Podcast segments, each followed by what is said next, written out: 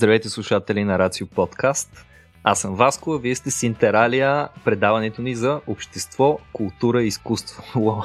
Това отдавна не го бях казвал. Значи последния път, в който сме правили запис за Интералия е може би е август 2021 година, преди толкова много време, но покрай проекта ни дискусии за наука и култура, който се материализира тук в подкаста и покрай всичките други задачи, които изведнъж се струпаха в края на годината, чак сега през януари стигаме отново до съживяването на Интералия. Можем да го наречем дори възкресение, тъй като, а, както може би знаете, ако слушате някои от останалите подкасти, месец януари е посветен на моделиране на реалността и съвсем скоро излезе а, четвъртата матрица Възкресения.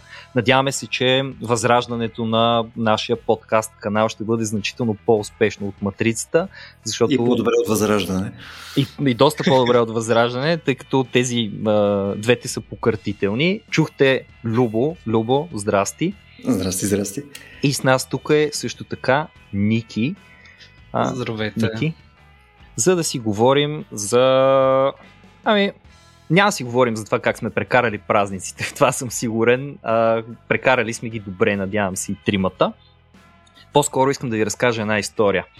А, скоро се запознах с една девойка, която още в самото начало на познанството ни, нали, така проучвателно питайки я с какво се занимава, се оказа, че освен работата си а, няма никакви хобита. Каза, аз просто нямам никакви хобита. Нищо, нищо не ми е интересно, с нищо не се занимавам.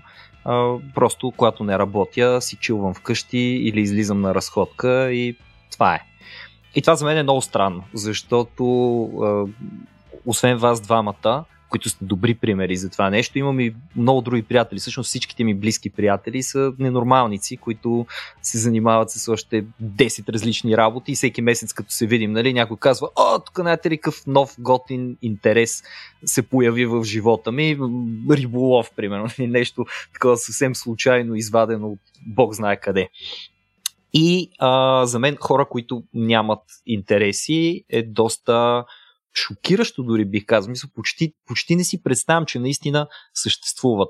Обаче, като ми го каза това, се сетих за един приятел Никола, който преди години беше отишъл на среща с някаква мацка и ние като го питахме какво става Никола, нали, в университета всички се радваме за него, у, как минаха нещата, готино ли беше, приятен ли стана разговор и той казахме, мацката я оценявам 8 от 10, защото трябва да има малко така хейтърски оценки, имам преди, нали, все пак да оценяваш хора, това е класическа практика, а, ужасяваща, но все пак превърнала се до някъде за жалост в традиция. Но срещата я оценявам на 3 от 10. И ние бяхме така, леко изненадани. Викаме, що бе? И той каза ми, защото тя страда от проблемът, както много други. Проблемът с главно П. Какво е проблема, бе, Никола?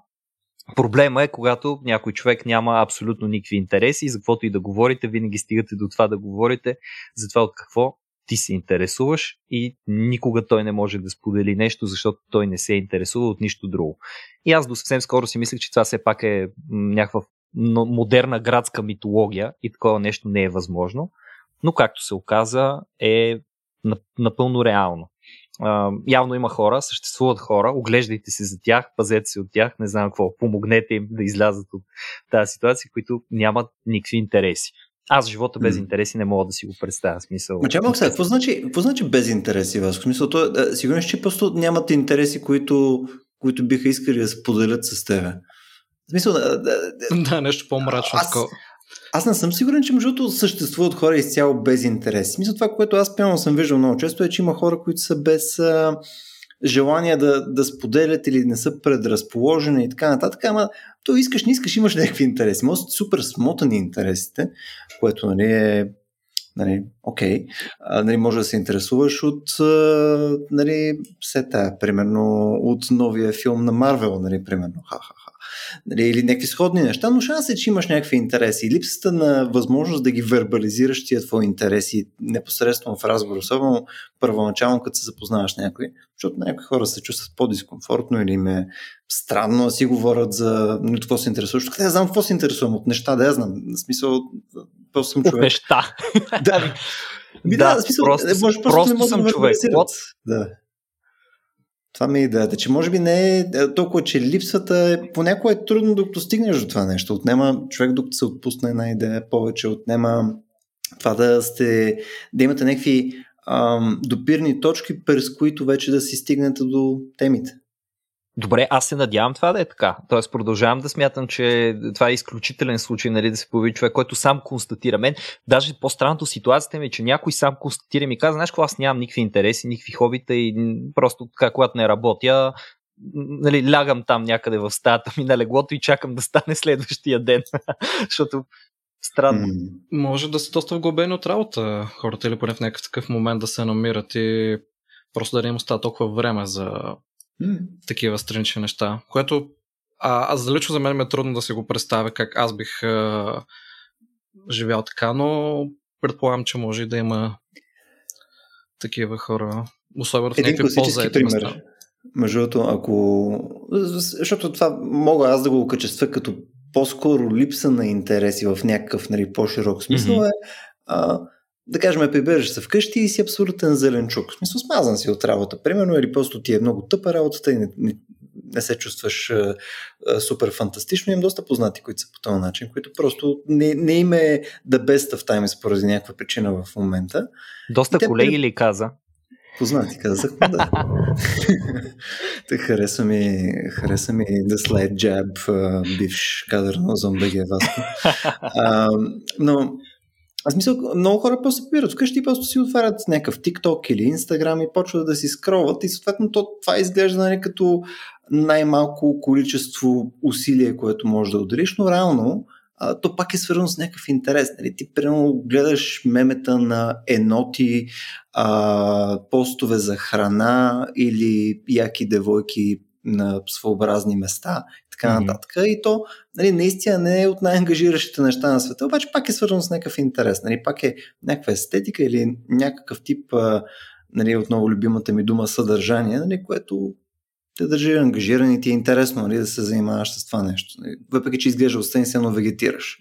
Ама това ми звучи повече като интересът ти да не заспиш, т.е. за да не влезеш в режим на хибернация, просто някакси се държиш буден, защото аз за да класифицирам нещо като интерес, това не се едно съм някакъв римлянин и трябва задължително да има класификации и подвидове, но за да класифицирам нещо като интерес, категорично бих казал, че то трябва да има известна продължителност във времето. Т.е. да не се интересувам от тези еноти само докато скровам безкрайния фит на Instagram или TikTok или каквото и да било там и, и просто да си кажа, а, интересно ми е да се смея, нали? И затова mm. сега ще скровам тук и ще гледаме ни картинки и надявам се да се смея. Мисля, че като говорим за интереси, говорим за нещо, което ще се застои в живота ти. Нали? Ще кажеш, тук чета едни неща по тази тема, дали са книги, дали са статии, говоря си с хората по тази тема, търся други хора, които се интересуват от тази тема да ми дадат такъв. То реално всичко може да ти бъде интересно. Нали? Щом нещо толкова просто, колкото градинарството, сега тук да, да не се обиждат всички хора, които се занимават с градинарство. Аз много харесвам градините и градинарството, но нали, то просто имам предвид, че изглежда твърде естествено някакси, се е превърнало в ден днешен в огромно хоби. Също mm. значи тук практически всичко, което не е просто действие за оцеляване, може да стане на интерес. Ама за да е интерес за някого, не трябва ли да, да, да бъде по-перманентно? Айде, може би не, не вечно, но... Еми, перманентно не знам, но може би тук нещо, което може би тогава ще влезе в твоя критерий за интерес е нещо, което продължава една идея по-дълго и евентуално би искал да го споделиш с други хора. Нали, съответно, ти да можеш да събираш, ето сега най-вероятно всеки един от вас ползва нали, там Инстаграм повече отколкото е окей. Okay. Нали, пълно харесваш си някакви неща и имаш най-вероятно някаква група с хора, нали, където хващаш и им изпращаш нали, снимки на еноти, които са депресирани, а, или съответно имате някаква обща група за нещо друго, или просто серия хора, на които изпращаш такива неща по-отделно и така нататък. Тоест, ти си изграждаш някаква мрежа от хора, които са с що годе сходни интереси. Нали, смисъл, и съответно тия интереси при тебе те продължават в някакво време и ти искаш да ги споделиш с тия хора, така че съответно и ти евентуално да получиш нещо наобратно, не? Нали, евентуално и те ще ти пускат някакви интересни неща на тебе. И знаеш, вече по този начин изглежда малко по-консистентно, може би. То може би и с интернет малко се размиват нещата, защото сега хората се повече и правят тези неща, за които споменаваш, Любо, онлайн. Докато в а, периода преди да навлезе супер много интернет, който ние хванахме до някъде, тогава доста повече, примерно, не сме играли толкова компютърни игри, колкото сме играли навън някакви игри, което може да се каже, че е някакъв интерес. Сега били сме по-малки. Тогава, доколко сме имали концепция, че това не е някакво хоби или нещо такова, може би е спорно, но а, аз от тази гледна точка бих казал, че за себе се определяме интерес, като интерес, това, което хората правят, може би, във времето извън работа най-вече. Просто сякаш с компютрите и интернет някак си се размиват доста нещата и много бързо редуваш различни малко по-микро, може би, интереси. А, не знам дали има така дума. Но... Вече има. Интереси, яко да. Звучи фенси, да. А, та, от тази гледна точка, това, което Любо каза, е някакъв съвременен вариант на клубове по интереси, може би, онлайн който това е едно от много яките неща онлайн, според мен, което интернет дава, че събира хората така, не е само да се карат в интернет и в Фейсбук всички. А, да.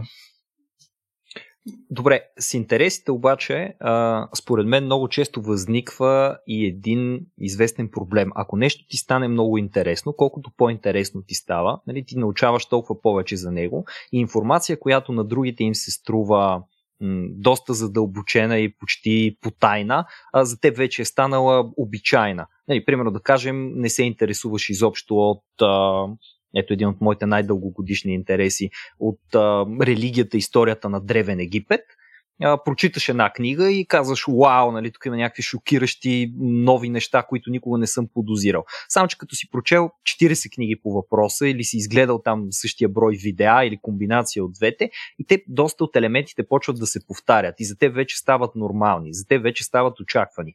И в един момент се оказва, че относително трудно да говориш с някои от близките ти хора, които не споделят твоята дълбочина конкретния интерес, защото ти или трябва да боравиш с най-повърхностното ниво от него, а, което на теб едва ли ти доставя особено удоволствие, понеже не чувъркаш нищо, или ако задълбаш твърде много, рискуваш да им изгубиш изобщо вниманието и да ги отекчиш, ако те самите не са проявили желание нали, да се развиват в тая сфера. И тук идва едно спасение. И това спасение са клубовете по интереси които съществуват в много и най-различни форми. Клуб по спане и по скроване в Инстаграм, не знам дали има, но на както, са тръгнали, както са тръгнали нещата, то наистина може да се, може да се основе, но от а, джентълменските клубове, през а, училищните клубове, компютърните клубове, клубовете за настолни игри, а, читателските клубове, финансовите клубове, дори нали, клубовете mm. на богатите и така нататък, за всички различни видове интереси, защото ето, примерно, економическите интереси също са интереси. Mm, искам да ставам по-богат, искам да се науча как да ставам по-богат, интересувам се от крипто или от инвестиции, борса, няма значение какво е. Нали, има си среда, в която хора да се съберат и да си говорят за това. Та днес ми се иска да обърнем малко по-голямо внимание на тях, но преди да се впуснем, да кажа една вълнуваща новина, която изпуснах в началото, разбира се, нашето възкресение включва и малко по-различен формат на Интералия, защото Интералия вече ще си има рубрики. И момчета, и всички хора, които ни слушате също, рубриката, която ще стане честа част от епизодите, ако не във всеки един, то поне веднъж в месеца със сигурност ще я има, а, е литературна рубрика. А, литературната ни рубрика я оставяме за края на епизода, така че останете с нас, за да научите малко повече за самата нея, какво представлява, за какво точно ще си говорим и с кого ще си говорим. Ето това можем да го оставим също като мистерия. Това е познато лице от Рацио средите. Може да направите залог още тук и да видим дали ще познаете докато стигнете до края. А, да оставям го така във въздуха малко като бегла информация, но моля, дори по някаква причина да кажете, а тия тримата, какво ми философстват тук за някакви клубове, можете да се придвижите до края на епизода и да чуете поне това, което сме подготвили в литературната ни част. И така, джентълменски клубове 90-те и началото на 21 век в България бих казал, че нямаше. Вероятно имало значително повече мутренски клубове, от които също не сме били част, но аз много ясно си спомням, че първия клуб, в който съм се чувствал, че наистина членувам, е един компютърен клуб, който отвориха в блока при нас. В компютърния клуб имаше 4 компютъра и един PlayStation 1. А, шефа, Бате Митко, който между другото жив и здрав да е, продължава да е в този квартал в Стрелбище и а, той в един момент разви страхотно, имаш примерно 40 компютъра в, в компютърния клуб, който направи. Тоест премести се от гаража, в който почти нямаше екипировка, намери място, отвори там страхотен клуб с смени, не имаше млади момчета, изобщо много помагаше на общността. В един момент просто го продаде и реши да се занимава с а, хардуер, сглобява компютри в същия квартал, на същото място за хората, които дълги години а, им помагаше да се интегрират в света на интернет, да бъде благословен, нали? защото тогава интеграцията в света на интернет беше някакси много по-яката. За първи път съм се почувствал като част от някакъв клуб, в момента в който разбрах, че има и други компютърни клубове в квартала, но ние ходим при бате Митко. И беше, аха, вие ходите да играете там в черната врата. Така, така го наричахме един клуб, който, между другото, иронично а, се нарича спортна среща. Или наричаше, предполагам, че вече не съществуват, те компютърните клубове зададоха багажа. Но казва се спортна среща, но тъй като беше с черна врата, едни черни такива порти, беше черната врата в целия квартал. Невъзможно да, да има друго име. Та, вие споделяте ли такъв опит при вас? Имаше ли го този момент с клубността и и интернет клубовете. Да, а, имаше го при мен определено, даже доста го имаше. Първо почнах с а, един клуб по Сега, ако не се лъжа, който се намираше в един гараж отново, а, близо до а, офиса на баща ми. И после доста бързо всъщност се развиха нещата. Може би тогава като цяло са били много динамични навсекъде в България. Сега един, една-две години, после PlayStation 1 една-две години беше популярно и после вече почеха компютърни клубове, където сякаш най-дълго оцеляха от всички такива клубове, компютърните клубове. Може би дори до някаква степен още има, мисля, че съм виждал в София, поне още да има на някакви места и в други градове. А, и беше доста голяма част от моето детство и тинейджерство това. И държа, дължа доста срещи с а, приятели интересни хора за, на, на, да, на този опит. Защото за един тинейджър, който обича да играе игри, това е някаква социализация. Все пак не стоиш само вкъщи да си а, цикаш нещо компютъра, ами го правиш някакси по-социално, което е а, може би най-големият плюс на компютърните клубове за нашето поколение, аз така мисля поне. Тук, между другото, аз мисля, че може би в серия други епизоди сме говорили с тебе, Васко, там за компютърни клубове и там а, не веднъж съм споменал нали, колко хора познавам, колко е интересно ага. и така нататък. Но тук по-скоро ще, ще дръпна даже една стъпка малко по-назад. А, рано първия клуб, където изобщо съм участвал, той беше клуб за книги и настолни игри. Wow. За книги, игри и настолни игри. И Аха. беше в Велико Търново. Аз тогава бях, примерно, да кажем, на 10 или нещо от това. Мисля, много малък. А, имам доста малко нали, реални спомени, но пък преди два месеца някъде се, си местих апартамента и пак намерих а, някакви изостанали неща още от тогава. Намерих си картата, която ми е членската карта и си намерих а, една книга, която явно съм откраднал успешно.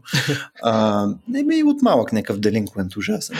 А, но това, което си спомням тогава беше доста, доста интересно, защото по този начин ам, реално той имаше много деца в квартала към този момент а, то беше нещо от порядъка на 50-60 квадрата помещение цялото нещо. Не, не беше по никакъв начин голямо. А, обаче беше пълно с книги и с настолни игри, много, а, смисъл, книги и игри. И съответно то, идеята на клубчето беше, че отиваш там и съответно стоите цял следобед и играете игри. Съответно така, че родителите там или бабите и така нататък да не трябва да се занимават с вас. Не, което е win-win за всички, защото беше ужасно интересно. И имам абсолютно също нещо, което казва и Васко. Нали? Това беше едното клубче, което беше за настолни игри в от нашата страна на реката, а от другата страна на реката имаше още едно, което беше там на лошите, естествено. И съответно се събирахме понякога и играехме там някакви карти, някакви абсолютни тъпоти, там на една локация, още известна като бялото. Бяло. Явно, да, смисъл, цяло, нещата насекат са доста сходни.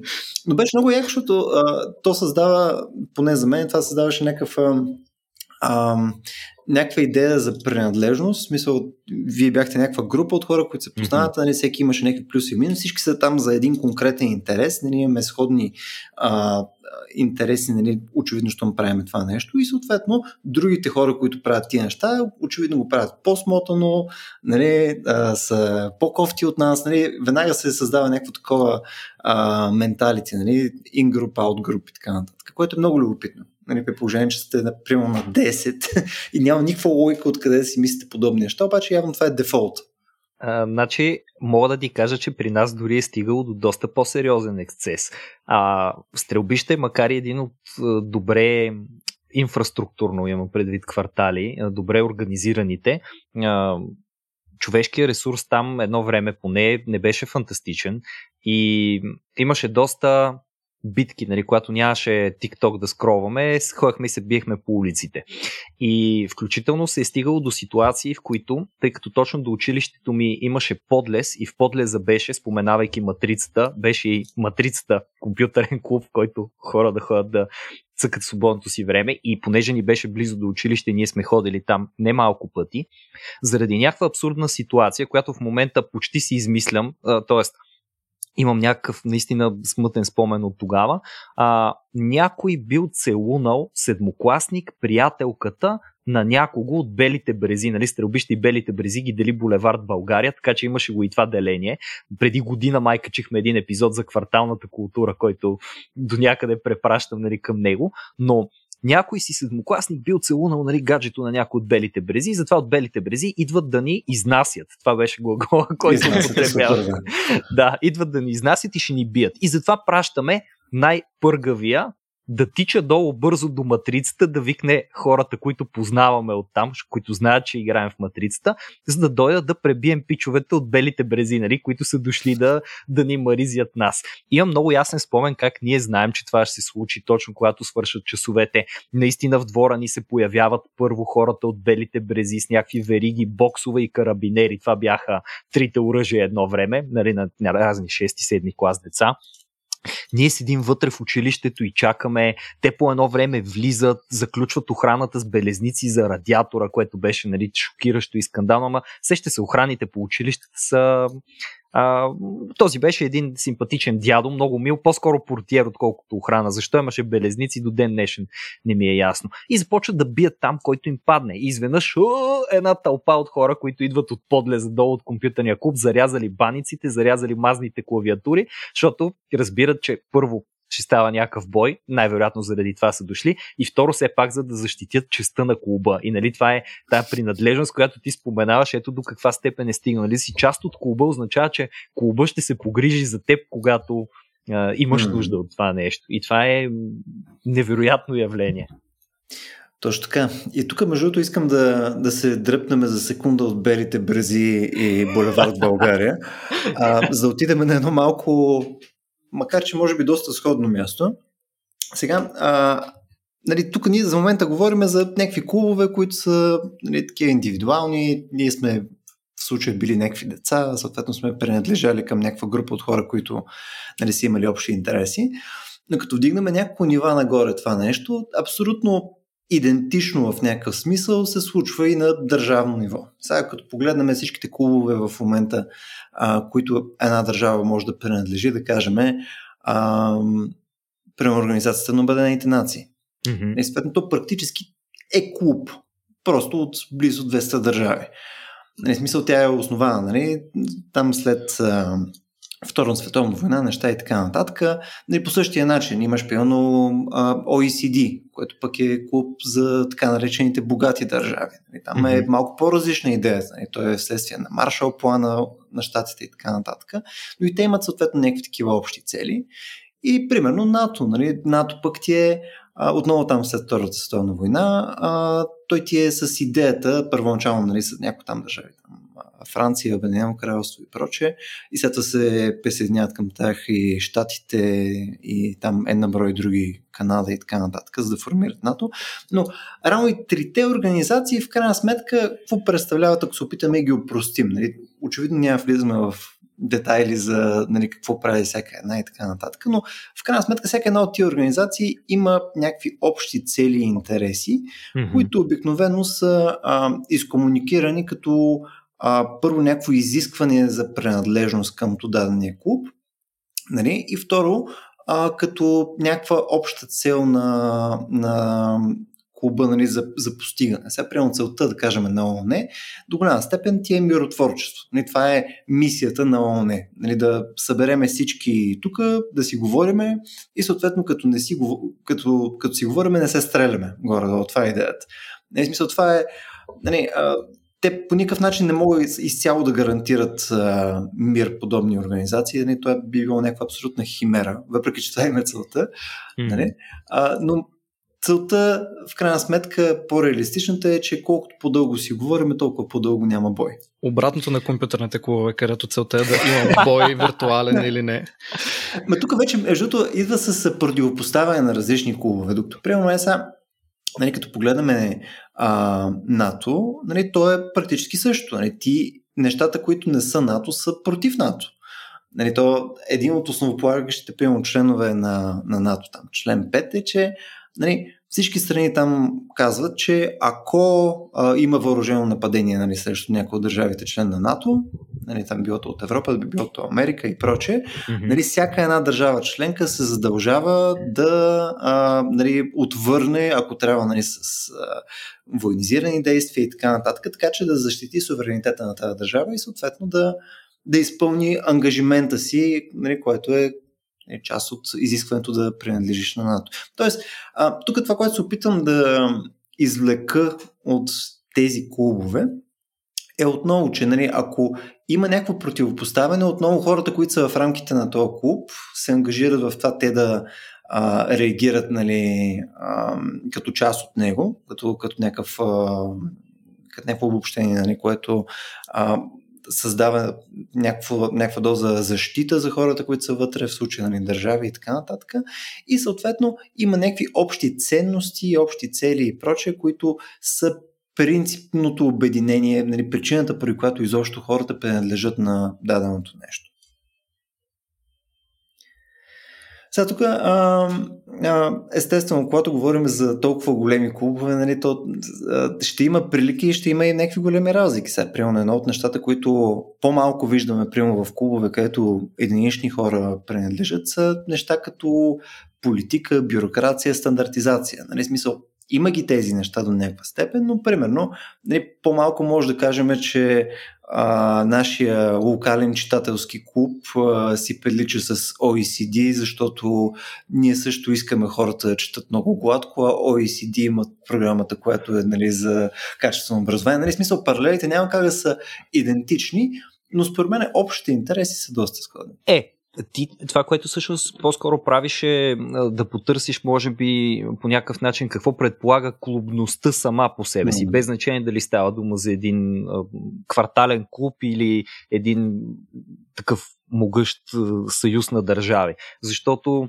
ето, факт, ние нали, изкарахме вече, т.е. по-точно ти най-вече, е, изкара някои от основните черти. Имаш членство, т.е. има нашите и вашите и, и всички останали. Там дали сте, а, викай хората от матрицата, защото идват от белите брези, или положението е, идват извънземните, така че мобилизирайте се тук да ги бухарим, защото те са от другите, или тази държава извън нашия съюз ни напада, айде пратете нали, някаква помощ, каквато и да било. Общия принцип е, че имаш хора, които са членове, т.е имаш членове, не е задължително да са хора, ето може да са държави, имаш членове и не членове на клуба. Имаш известни общи интереси, мястото от което тръгнахме, имаш поставени евентуално общи цели. И според мен едно от нещата, които има със сигурност клуба е обща изгода. А, ти не отиваш да членуваш в някой клуб и клуба не те иска за член, ако взаимно нямате изгода от това нещо. А, членуването в някой от клубовете може да е свързано с изцяло материална изгода. Тук познавам правилните хора, защото пием кафе всеки петък, примерно с тях нали, на едно тайно mm. място и затова като правя някоя финансова сделка се имам, имам добър гръб, нали, който ще ме подкрепи. Интересите могат да бъдат изцяло и развлекателни. Е, с тия пичове ми е много готино да хвърлям зарове, нали, да играя на карти и затова отивам да играя. Тук, между другото, искам само да а, вметна едно нещо, което според мен пък е... Сега вие ще кажете дали сте съгласни. Според мен най- най-ценната валута на един клуб, а, нали, изобщо причината всички да искат там, защото нали, всички може да искат да имат някаква изгода, целта на клуба може да е а, нали, такава, която съвпада с вашата и така нататък и така нататък, но все пак да не ви пука. А, и най- високата ценност, про мен, която проистича от това нещо е ангажираността на всички хора, които са вътре в клуба. Защото съответно а, разликата между това, ето примерно може да го дадем отново да се дигнем там няколко нива нагоре, нали, разликата примерно между а, да кажем, е, а, Обществото на народите, примерно, което е там след а, Първата световна война и ООН, е, че просто в Обществото на народите е било смотано по някое време. Просто нали, трябва да се действат някакви неща, ама никой не му е пукал прекалено много. Нали, там, примерно, Япония отива в Манчжурия, не ги интересува, а, Италия отива там някъде из Африка нещо, ходеха и тричаха съответно някакви народи и така нататък. Някакъв абсолютен ужас.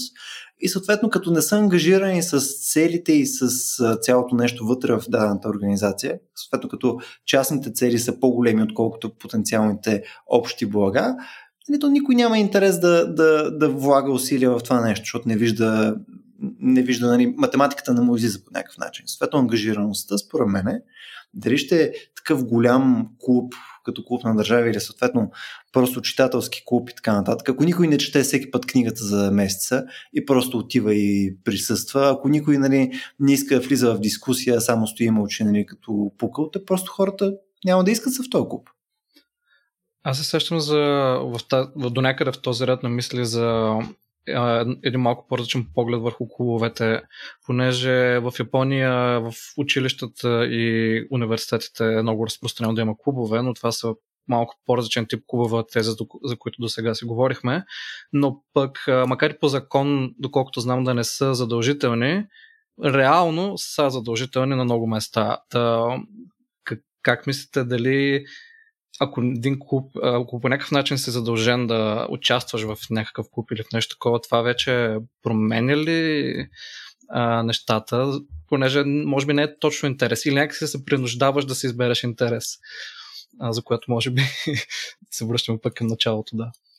Аз, аз тук имам някакъв лек леко притръпване, имайки предвид, че в България клубността в училищата е на доста закърняло ниво, поне по мои наблюдения. Все пак работи в тази система и комуникираме го това с колеги до такава степен, че когато аз направих клуб по философия при нас в Испанската гимназия, това започна преди 2-3 години, а, това до ден днешен звучи като нещо феноменално на някои от учителите от други училища, с които си комуникирам. Те ме питат, ти наистина ли си успял да направиш клуб, не знам си какво. И да, да, да излезем от тази хипотеза, в която тук е трудно да мотивираш, да убедиш изобщо от смисъла да има такъв клуб. Примерно да се опиташ да, да учредиш клуб по сета, на столни игри в училището ти, без да трябва да го оправдаеш като това е изключително важно за образованието, което може да бъде, но защо да е необходимо да го правиш, да стигнем до Япония, в която казваш, че те дори са задължителни.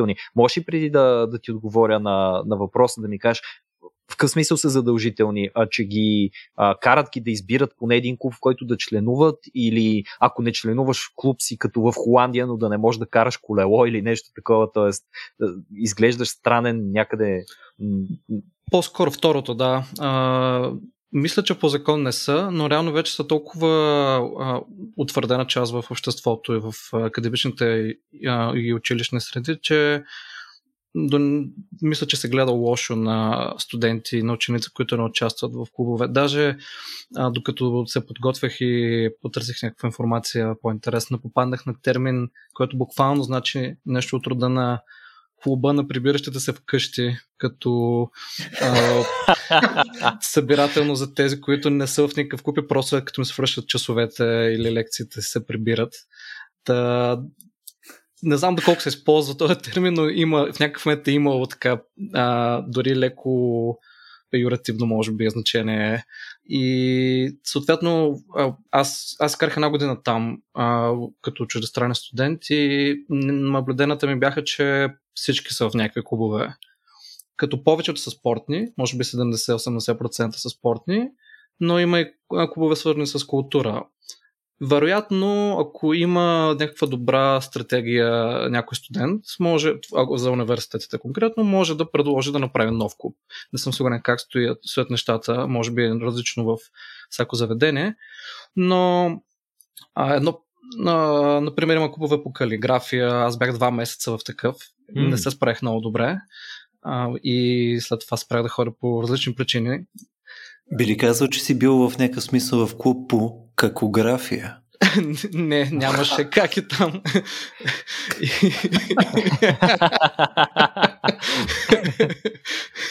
Аз си отивам.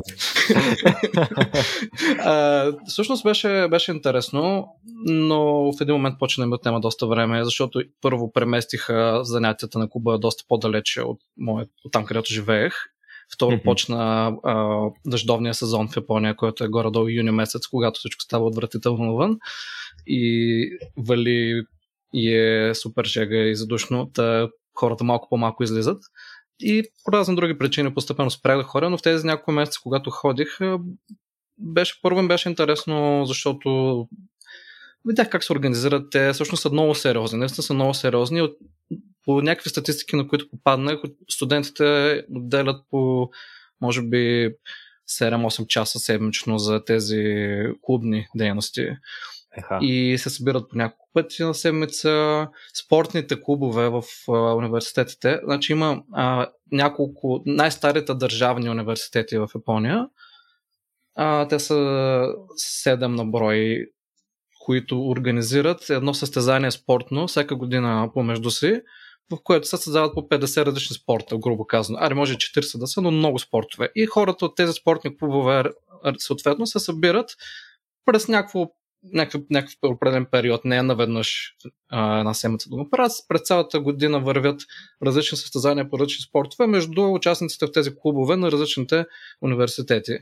И това си е някаква традиция също там, което е доста интересно и този спортен елемент, всъщност, е, този състезателен елемент, може би мотивира допълнително да са още по-сериозни а, студентите. Освен това, в може би почти всеки университет в Япония един път в годината прави нещо като празник на културата, буквално наречен. Това звучи малко mm-hmm. стилно. А, буквално значи това. Какво случва реално е, че дали по клубове или по някакви други групи, събрани студентите, организират различни събития, било то всеки си представя неговия клуб и какви яки неща правят, кажем, от клуба mm-hmm. по правене на роботи или а, макети на влакчета, което реално го, го видях и така нататък. А, от едно много полезно нещо, което видяха, че тези клубове и съответно събития, в които се представят, мотивират студентите да, а, да проучат малко повече, да са по-предприемчиви. Всъщност, в университета това се използва за да мотивира една част поне, доколкото който все пак иска, да седнат да измислят някакъв план, как да да, да кажем, да се направят някакво магазинче, павилионче на този празник на културата, в което продават нещо, което те се правят. И те се събират, измислят го това нещо и трупат някакъв всъщност доста полезен опит. Аз не съм чувал mm-hmm. много в България в университетите да, а, за да се потиква чак. Е, може би го има, но не съм, не съм попадал на това да са толкова проактивни студентите за и предприемчиви. Може би, може би има напредък сега, но да, не съм, не съм вече много запознат. Аз мога, аз мога да ти споделя личен опит, само ще се върна преди това на оригиналния ти въпрос, т.е. как се отразява задължителността върху идеята за клуба, според мен поне. А, според мен, ако е задължително да членуваш в някакъв клуб, ти ще бъдеш част от него, окей, няма значение какъв е там. За теб е важно да си член, за да не бъдеш стигматизиран, нали, че си от тия, които са клуба на прибиращите се вкъщи. Явно това е известна форма на устракизъм там. Тия ги отбягваме, защото те просто си прибират вкъщи или някаква подигравка или нещо подобно. Но а, това само по себе си според мен пречи на един друг много важен елемент и то е съзнанието за клубността. А, тъй като по мои наблюдения пък, съвремени наблюдения, свързани с сферите, които са ми интересни в момента, а, да посещаваш един клуб, такъв най-вече свързан с развлечения, дали ще е компютърен клуб или за настолни игри или нещо подобно, твърде често е свързано не с хората, които се събират в него, а твърде често е свързано с това колко ти е удобно. Примерно, аз съм в този квартал, затова ще ходя в еди кой си клуб. Аз едно време, когато ходех в по-редовно в един и същи клуб и когато съм имал такова съзнание за клубност в главата си, ставаше дума за един клуб за настолни игри, който вече не съществува трите трола. А, тогава пътувах и, и на двете места, на които живеех, ми беше много далече, но аз ходех там заради хората, които са там. И аз имах съзнанието, че от време на време мога да се отбия на друго място, нали, не само домашно да играем игри, но и дори в някой друг клуб да отида, но винаги бих предпочел във всяка една ситуация да си отида там при моите си хора. А задължителността по-скоро би ми казал, да, окей, аз трябва да бъда член на този клуб, окей, ще бъда член на този клуб, но някакси губи се мотивацията ми да участвам в него. Защото в клубността, особено когато говорим за сериозни клубове. Нали, сега тук вече а, бих казал, че отиваме към клубовете, които са свързани по-скоро, да речем, с а, клубове на богати хора или а, престижни клубове, да речем клубовете в някои университети. На Запад знам, че мисля, че Фиел, Фиел ли бяха там 3-4 на тайни клуба, които си вербуват хора и не знам си какво това. Ще го проуча специално и ще ви кажа. Това е нещо много интересно, което ми попадна преди известно време. Но а, там има един елемент дори на ухажване. Значи от една страна има аз искам да бъда член на този клуб, защото той е престижен и мен ако ме познават mm-hmm. като член на клуба, ще казват, аха, виж, той е от този клуб. От друга страна има елемента, в който клуба пък иска, за да си поддържа реномето, да вербува такива хора, които mm-hmm. по някакъв начин имат репутация. И най-близкият ми опит с това нещо е именно университета. В университета през 2013 година, заедно с няколко колеги, създадох клуб на юриста. А, клуб на юриста Теодор Пиперков, това му е цялото наименование. Кръстихме го на един наш преподавател, който за съжаление почина един от наистина, може би, най-прекрасните хора, с които университета ме срещна. За съжаление, за твърде кратко време, само за една година успяхме да се познаваме с него. Но а, този клуб все още съществува, все още се развива, от време на време поддържаме връзка. Този клуб се превърна в общност. Ние сме нали, хора, които са учили в юридическия факултет, малко на брой. Ние се знаем кои сме. Другите знаят, че съществуваме, защото организираме събития, които са за целия юридически факултет.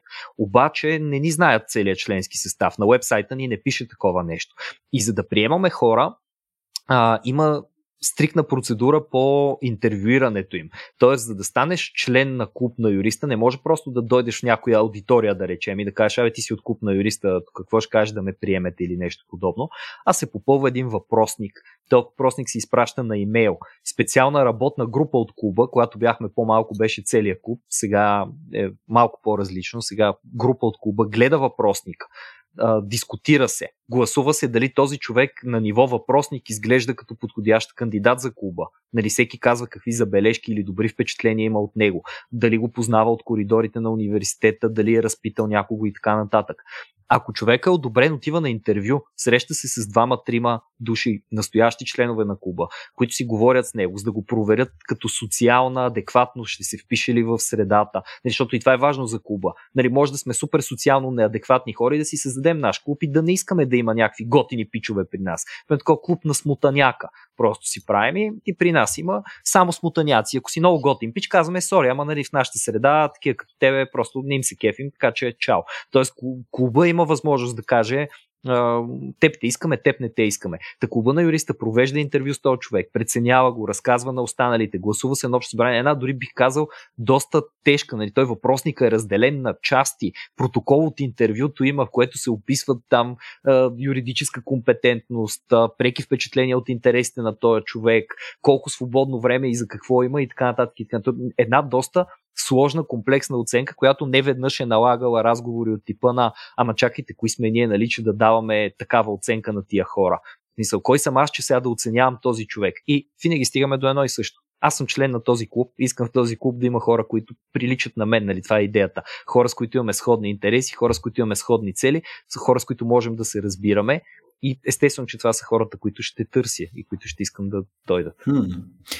И тук, между другото, мисля, че покрихме две от най-основните неща и съвсем набързо искам само да попълня малко, така да кажем, месото вътре в това нещо, което мисля, че то си очевидно, ама е хубаво и да го изговориме.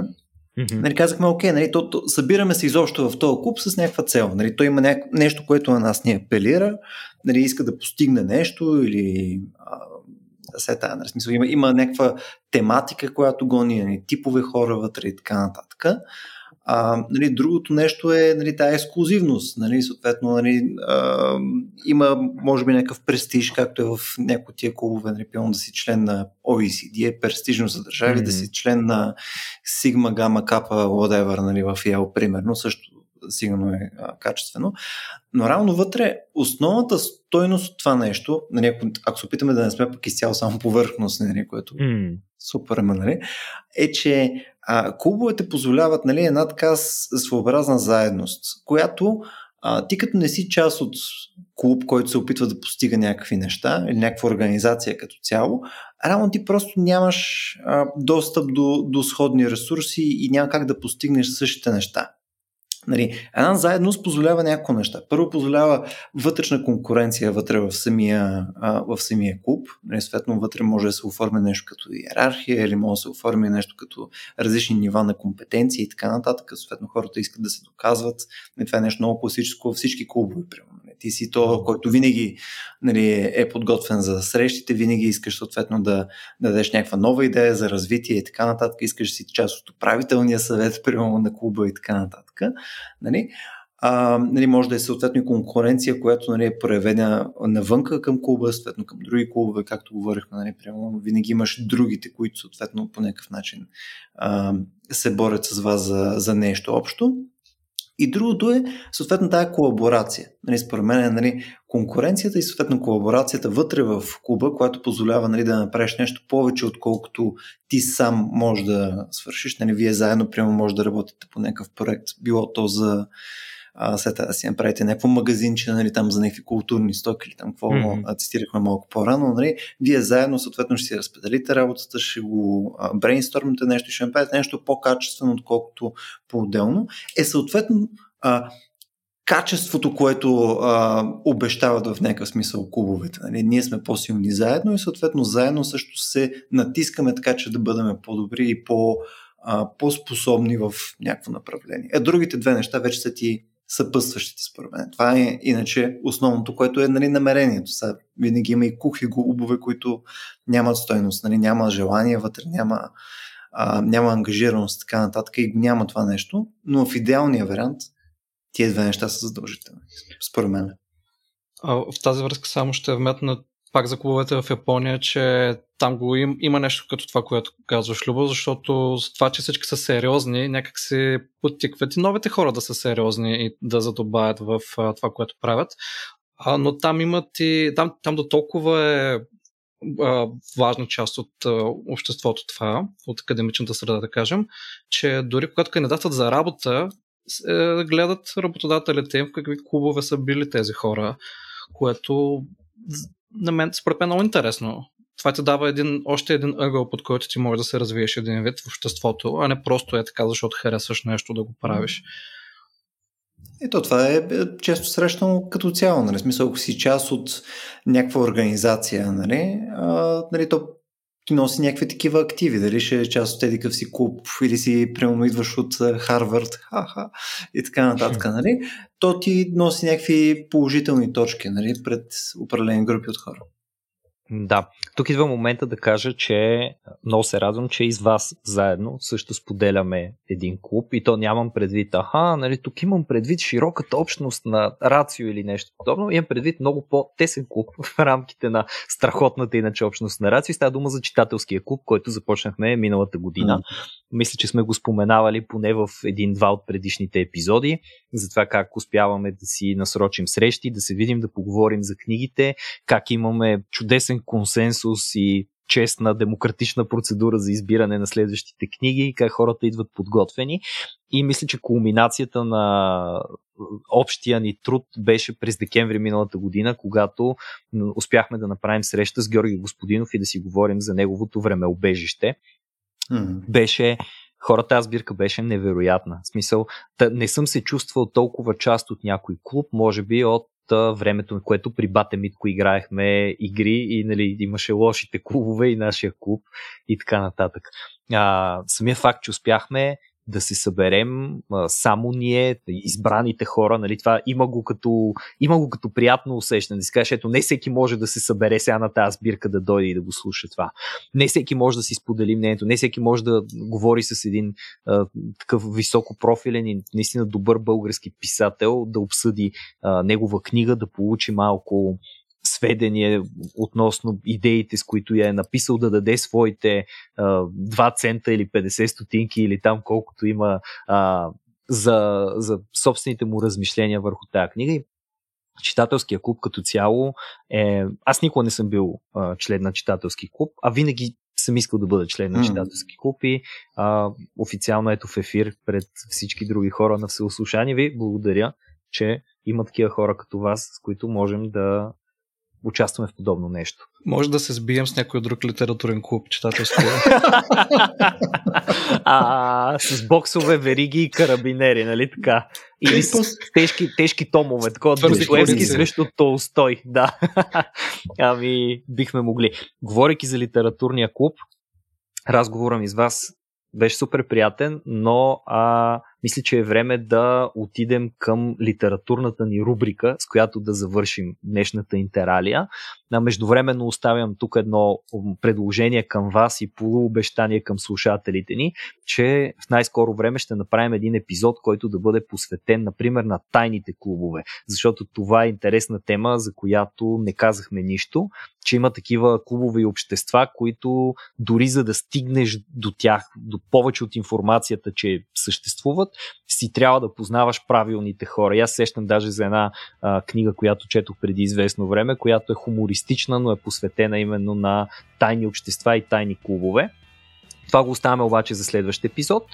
А, благодаря ви за чудесния разговор и се насочваме към литературната рубрика, която ще чуете точно след малко.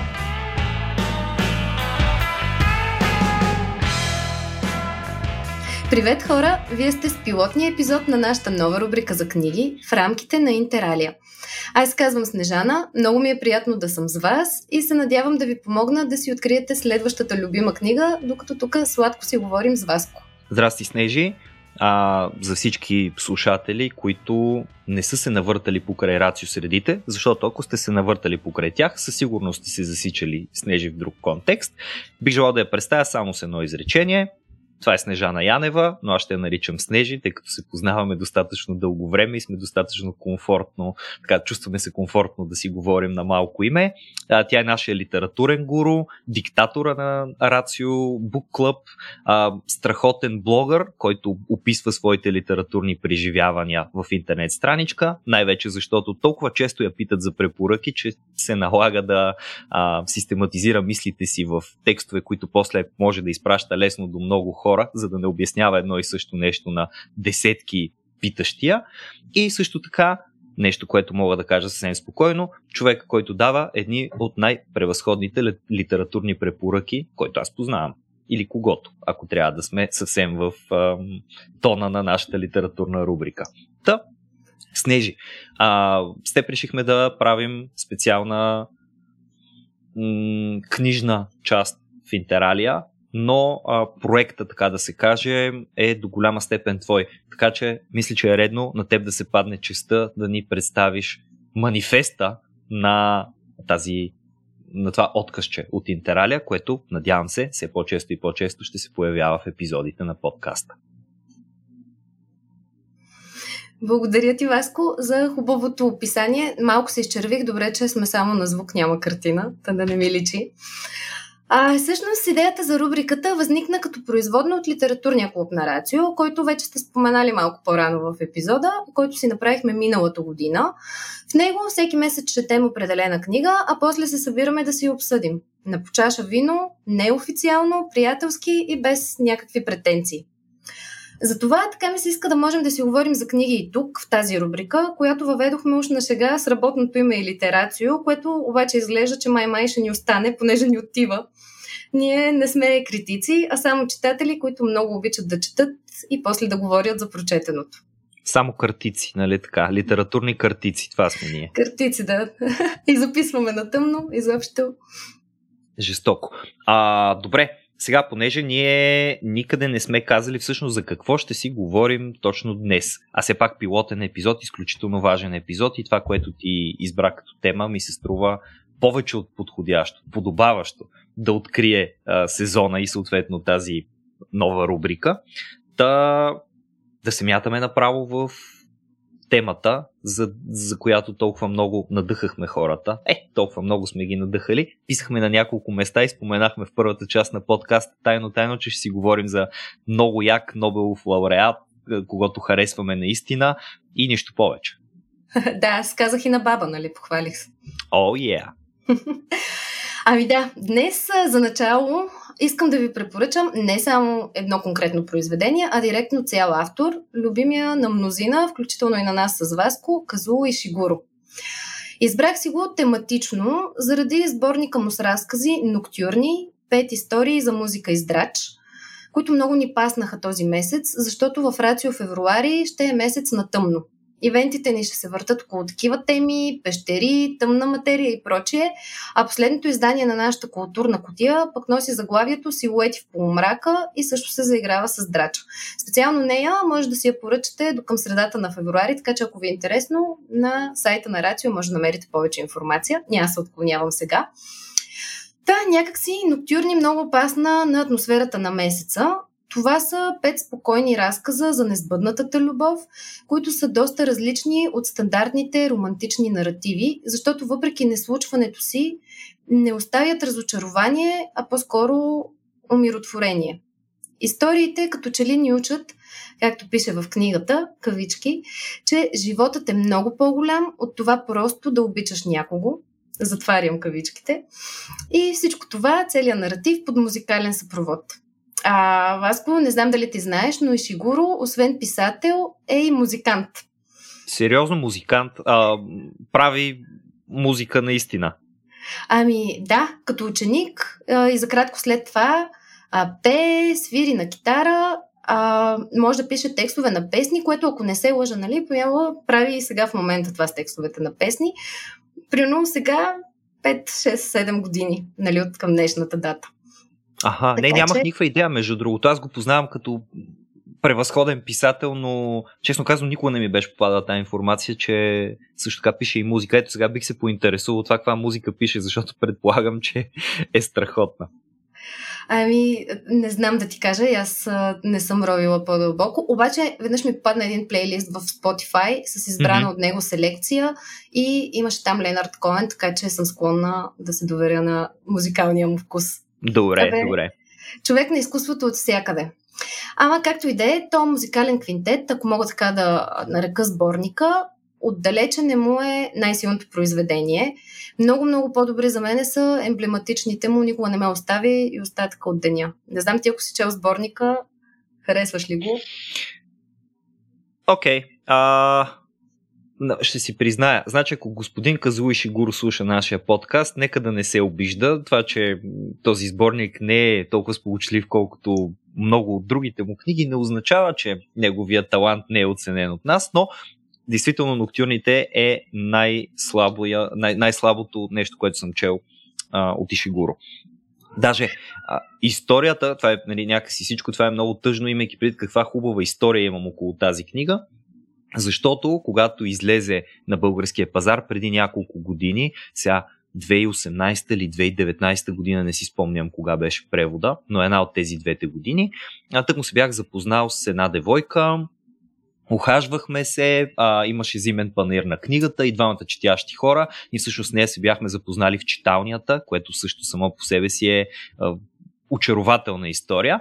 Но както и да е, озоваваме се на зимния панер на книгата, още не се познаваме много добре.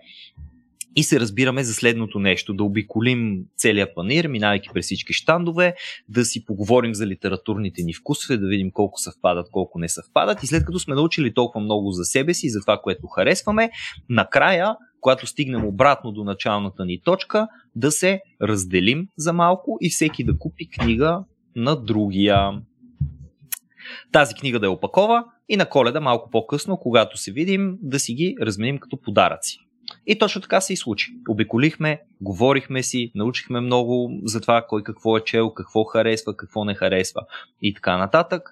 А, аз так му бях прочел Погребания великан, която ми остава една от любимите книги на Ишигуро до момента. А, девойката изключителен почитател на музикалната тематика. Видяхме ноктюрните, стана дума за Ишигуро, стана дума за ноктюрните. Между другото, ноктюрните на Шопен, примерно, ги препоръчвам като част от любимата ми класическа музика, ноктюрните на Ишигуро по-малко, както и де. Та, разделихме се, всеки тръгна нарочно заблуждаваща посока, така и така, така и така. Излязохме, видяхме се отпред, всеки в раницата си беше взел вече книгата, която е избрал и а, дяволито се подсмихвахме, защото всеки беше сигурен, че е направил невероятен, страхотен подарък, който ще изненада другия много и ще го зарадва. И двамата бяхме прави, де. И когато се видяхме около коледа и м- си разменихме вече опакованите книги и тя каза, а ти представяш си колко смешно би било, ако сме си подарили една и съща книга. И low and behold, до този момент аз изобщо не се бях замислил, че тая хипотеза е възможна, въпреки че в ретроспекция ми просветна веднага как точно пред штанда с тук, що излезите ноктюрни, аз съм направил една а, реч за възхвалата на Казу и Шигуро, тъй като тя каза, а не съм го чел, нали, попадал ми е много пъти, но не съм го чел. И аз, аха, сега трябва да те убедя, защо трябва да го прочетеш, той е толкова велик, ето, тук е една негова нова книга, не знам си какво, тази даже и аз не съм я чел, да направо съм се се тъпнал за цялото това нещо. Разменяме си книгите и се оказа, че и двамата сме си взели ноктюрни. А, и това е, до, до тук се изчерпва хубавата част а, с а, ноктюрните за мен, тъй като и двамата прочетохме ноктюрните и двамата казахме много яка ситуация стана.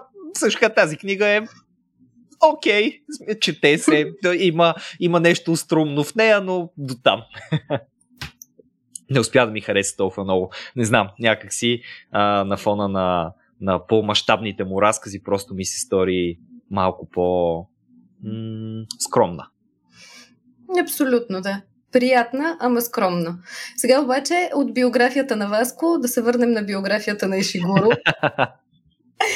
който е японец, роден, роден е в Накасаки, но семейството му се мести в Англия, когато е дете на 5-6 годинки едва. Японските му корени си личат най-ясно в първите му два романа, така наречените японски романи, които носят заглавията Блед пейзаж с хълмове и художник на променливия свят, където целият сетинг е японски, и героите, и действието се развива в Япония. Може ли още малко от биографията ми сега, като го, като го споменаваш това, защото просто с всяко споменаване на Япония усещам как забиваш един малък пирон в сърцето ми. Освен, че не харесвам ноктюрните, имам още един, то не е чак грях, но да кажем още едно прегрешение а, във връзка с Ишигуро. И това е, че а, аз се срещнах с него преди доста отдавна, при много години а, в рамките на Британика, учих английски, дадоха ни едно адаптирано издание на Остаткът от деня, а, е една от хубавите му книги. И а, чета я аз и си казвам, вау, този изчистен, хубав стил, нали, тази съзерцателност, която откриваш вътре. Това е най-британски автор, който съм чел на света. Аз съм абсолютно 100% сигурен, мисля си аз с моето хитро умие, ще го сложа и него в кавички, като цитата от преди малко, как, защо този британец си е избрал японски точно псевдоним? Защо е решил той? Със сигурност този е някой, нали там, Уолтер Макинтайр, примерно, който 100% е откърмен с най-британското мляко, което може да си представиш. Защо си избрал точно японски псевдоним? И той ли като мен харесва японската култура и затова е решил да се кръсти Казуо Ишигуро. И а, самодоволно се прибирам вкъщи, си казвам, е, сега ще разбера, що го е направил и гугълвайки, откривам, че човека просто се казва Казуо Ишигуро, защото е японец. Но ако някой ми беше дал просто да прочита без да знам кое е името на, на корицата, на остатъка от деня, за мен продължава да бъде една от най-отлично и отличително английските книги, които съм чел. Факт, говорейки за остатъка, за, деня, за остатъка от деня, това и за мен е дефинитли най-добрата му книга. Обаче, преди да преминем към нея, искам да те питам нещо, Васко, ти като човек, който харесва Япония, дали случайно си си измислил японски псевдоним, нали, в случай, че ти се наложи някъде? а, не, това е история, която ще ти разказвам някой друг път, за да не убиваме от времето на Ишигуро. А, но имам такъв навик, да си измислям чуждестранни псевдоними, когато пътувам в чуждите държави да се представям с тях, тъй като не съм бил в Япония, все още нямам японски такъв, но имам унгарски такъв. Добре, да в някои от следващите издания на рубриката, като имаме някой унгарски автор, Обещавам. ще може да пуснеш алтерегото си. Да. Добре, остатъка от деня. Да, в нея вече определено се усеща класическата английска сдържаност и деликатност. С нея всъщност Шигуро печели наградата Букър. А, в книгата автора ни запознава с Стивенс, економът на голямо английско имение и ни кани да го придружим по време на първото му в живота голямо пътешествие извън имението. В една история за любов, дълг и категоричността на човешките избори. А, ужасно тъжна книга, аз така я усетих. Mm. А, ще ви размисли за дефиниции, които сте поставяли на думи, които често използваме, обаче не винаги сме сигурни какво значат, като достоинство, чест, дълг, както и върху по-сложни концепции, засягащи свободната воля, възможността за взимане на решения, отговорността за решенията и доверието в авторитети, както в личен план, така и в рамките на по-сложна политическа и обществена система. И тук, нали, бих ви питала, бе хора, вие щастливи ли сте с живота си до тук? Ваши ли са били решенията, довели ви до настоящата ви сюжетна в кавички спирка? Мислите ли често със съжаление за това, което би било различно в някакъв альтернативен друг сценарий? Изобщо тия въпроси си ги задаваме често, обаче книгата ще ви натисне да потърсите отговорите още по-надълбоко. Е, аз накрая, като я четох, след като я затворих, се сетих за песента на Пусифър Life of Brian и той е прекрасен ред от нея Have a lovely life in your chosen hell.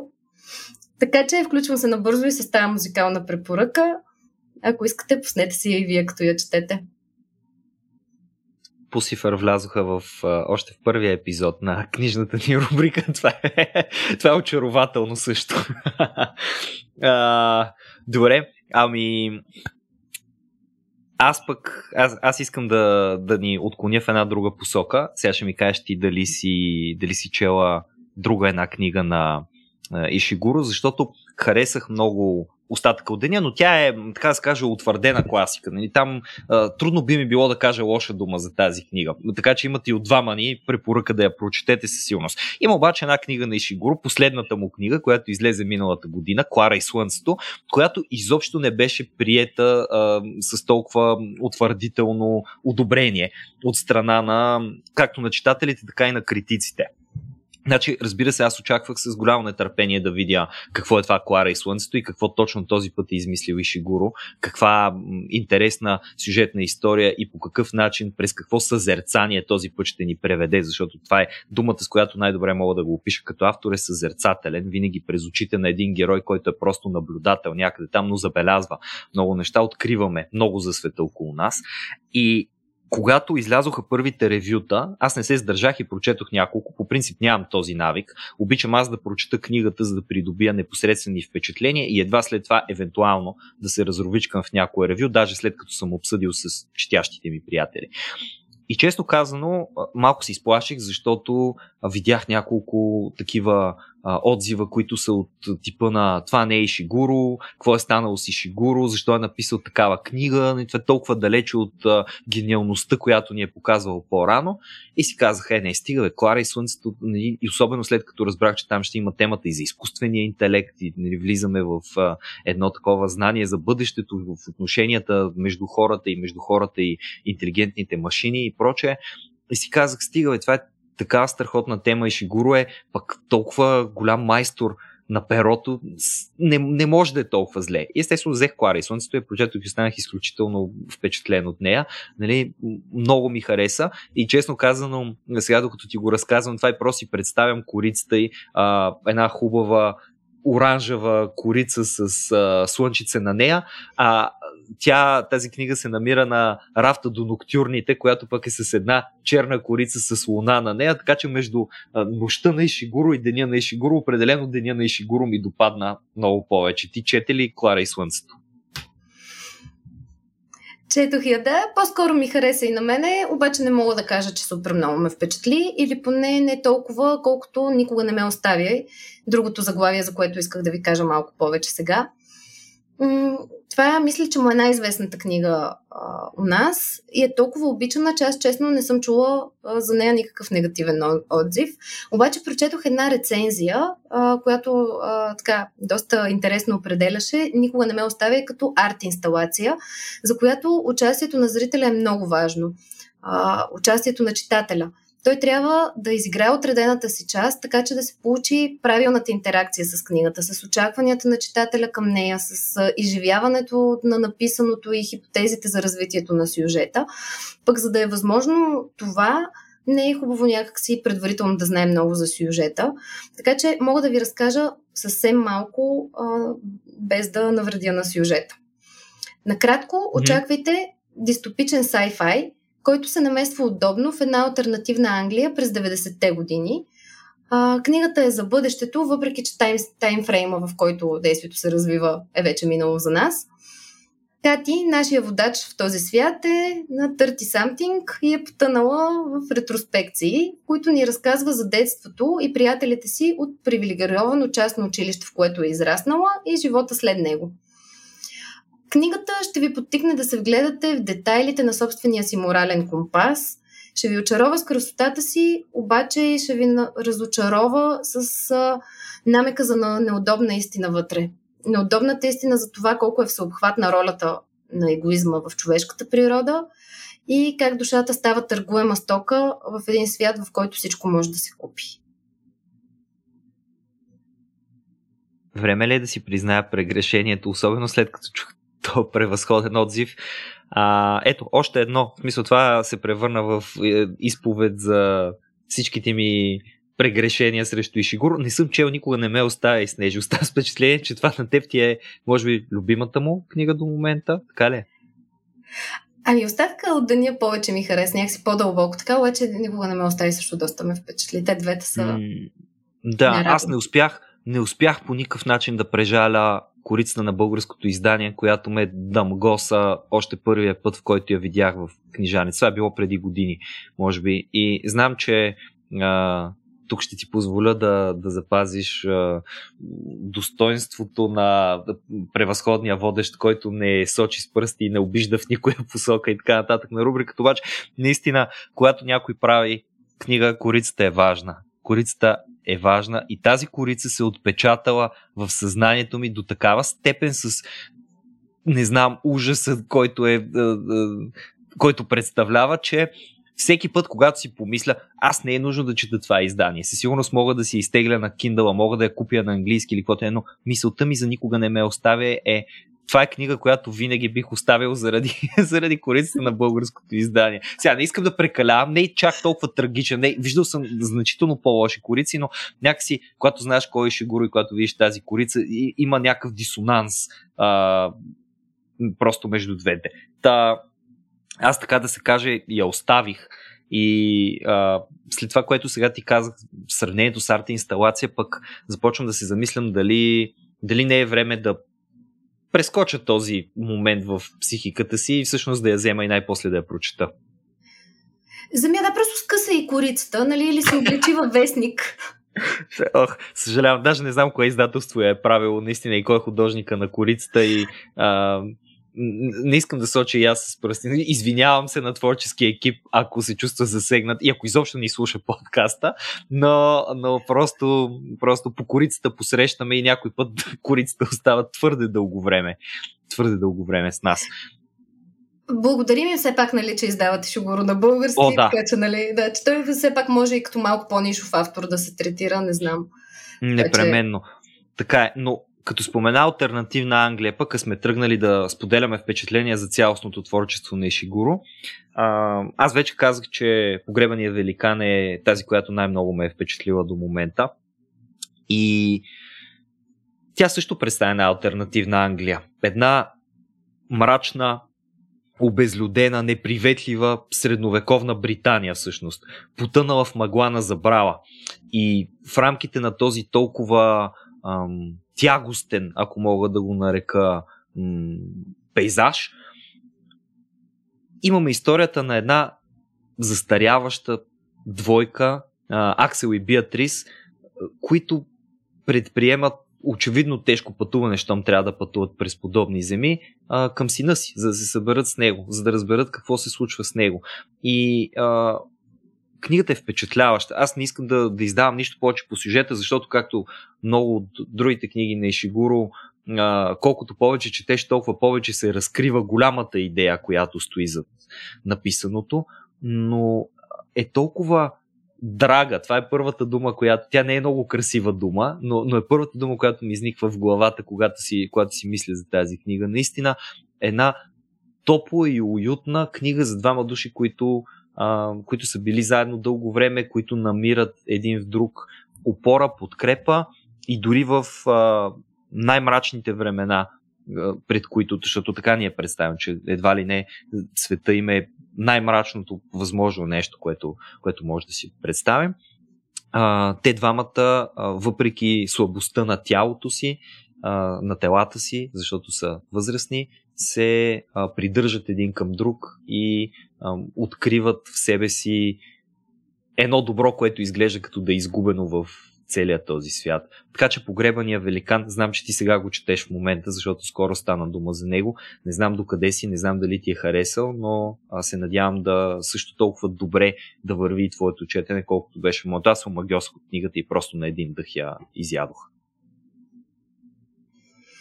А, магична е, да. Аз съм до средата. Тя, понеже е разделена на две части, аз съм прочела съм първата, доста ми харесва. На мен любимото ми е, така ако мога да допълня а, образа на, на романтичната връзка на тези двама старци, mm. което ти описваш, че всеки път Аксел, дядото, се обръща към жена си с принцесо. Да. Което толкова е кют, всеки път дали нещо така ми трепва отвътре, като го прочета. Много мило ми изглежда. Изклю, изключително мила книга е. Наистина, изключително мила книга е във всяка от нейните части. Да, Абе, мила и сигурно нацяло, както го четеш, мисля, че остава нежност след неговите книги. Mm.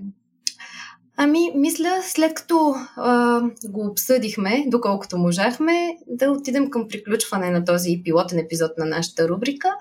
И така, за края ще си позволя отново да се върна към остатъка от деня и бих искала да ви прочета а, един диалог, който а, така доста ме докосна мен, а, от книгата. Стивенс, добре ли си? Да, сър, чувствам се отлично. Приличаш на човек, който плаче. Еха. Ами, аз пък ви благодаря, слушатели, че останахте с нас до края, че бяхте част от това преживяване, макар и дистанционно. И ви подканвам, ако искате да ни ударите едно рамо, да продължим да създаваме още такива разговори, ако искате да се включите и да обсъждате с нас книги, които вие сте открили, които са ви развълнували, или пък такива, които нас са ни развълнували, а, ние сме винаги готови да го споделим с а, нашите патрони. Ако искате да ни подкрепите в Patreon, можете да разберете повече за това на RACIO.BG support. Още веднъж, Снежи, благодаря ти за а, споделения разговор за Ишигуро. Очаквам, че все по-често и по-често ще се виждаме и ще споделяме пък с слушателите нашите размисли за различни автори и различни книги. А на вас, които останахте до края, много сте яки. Очакваме ви следващия път.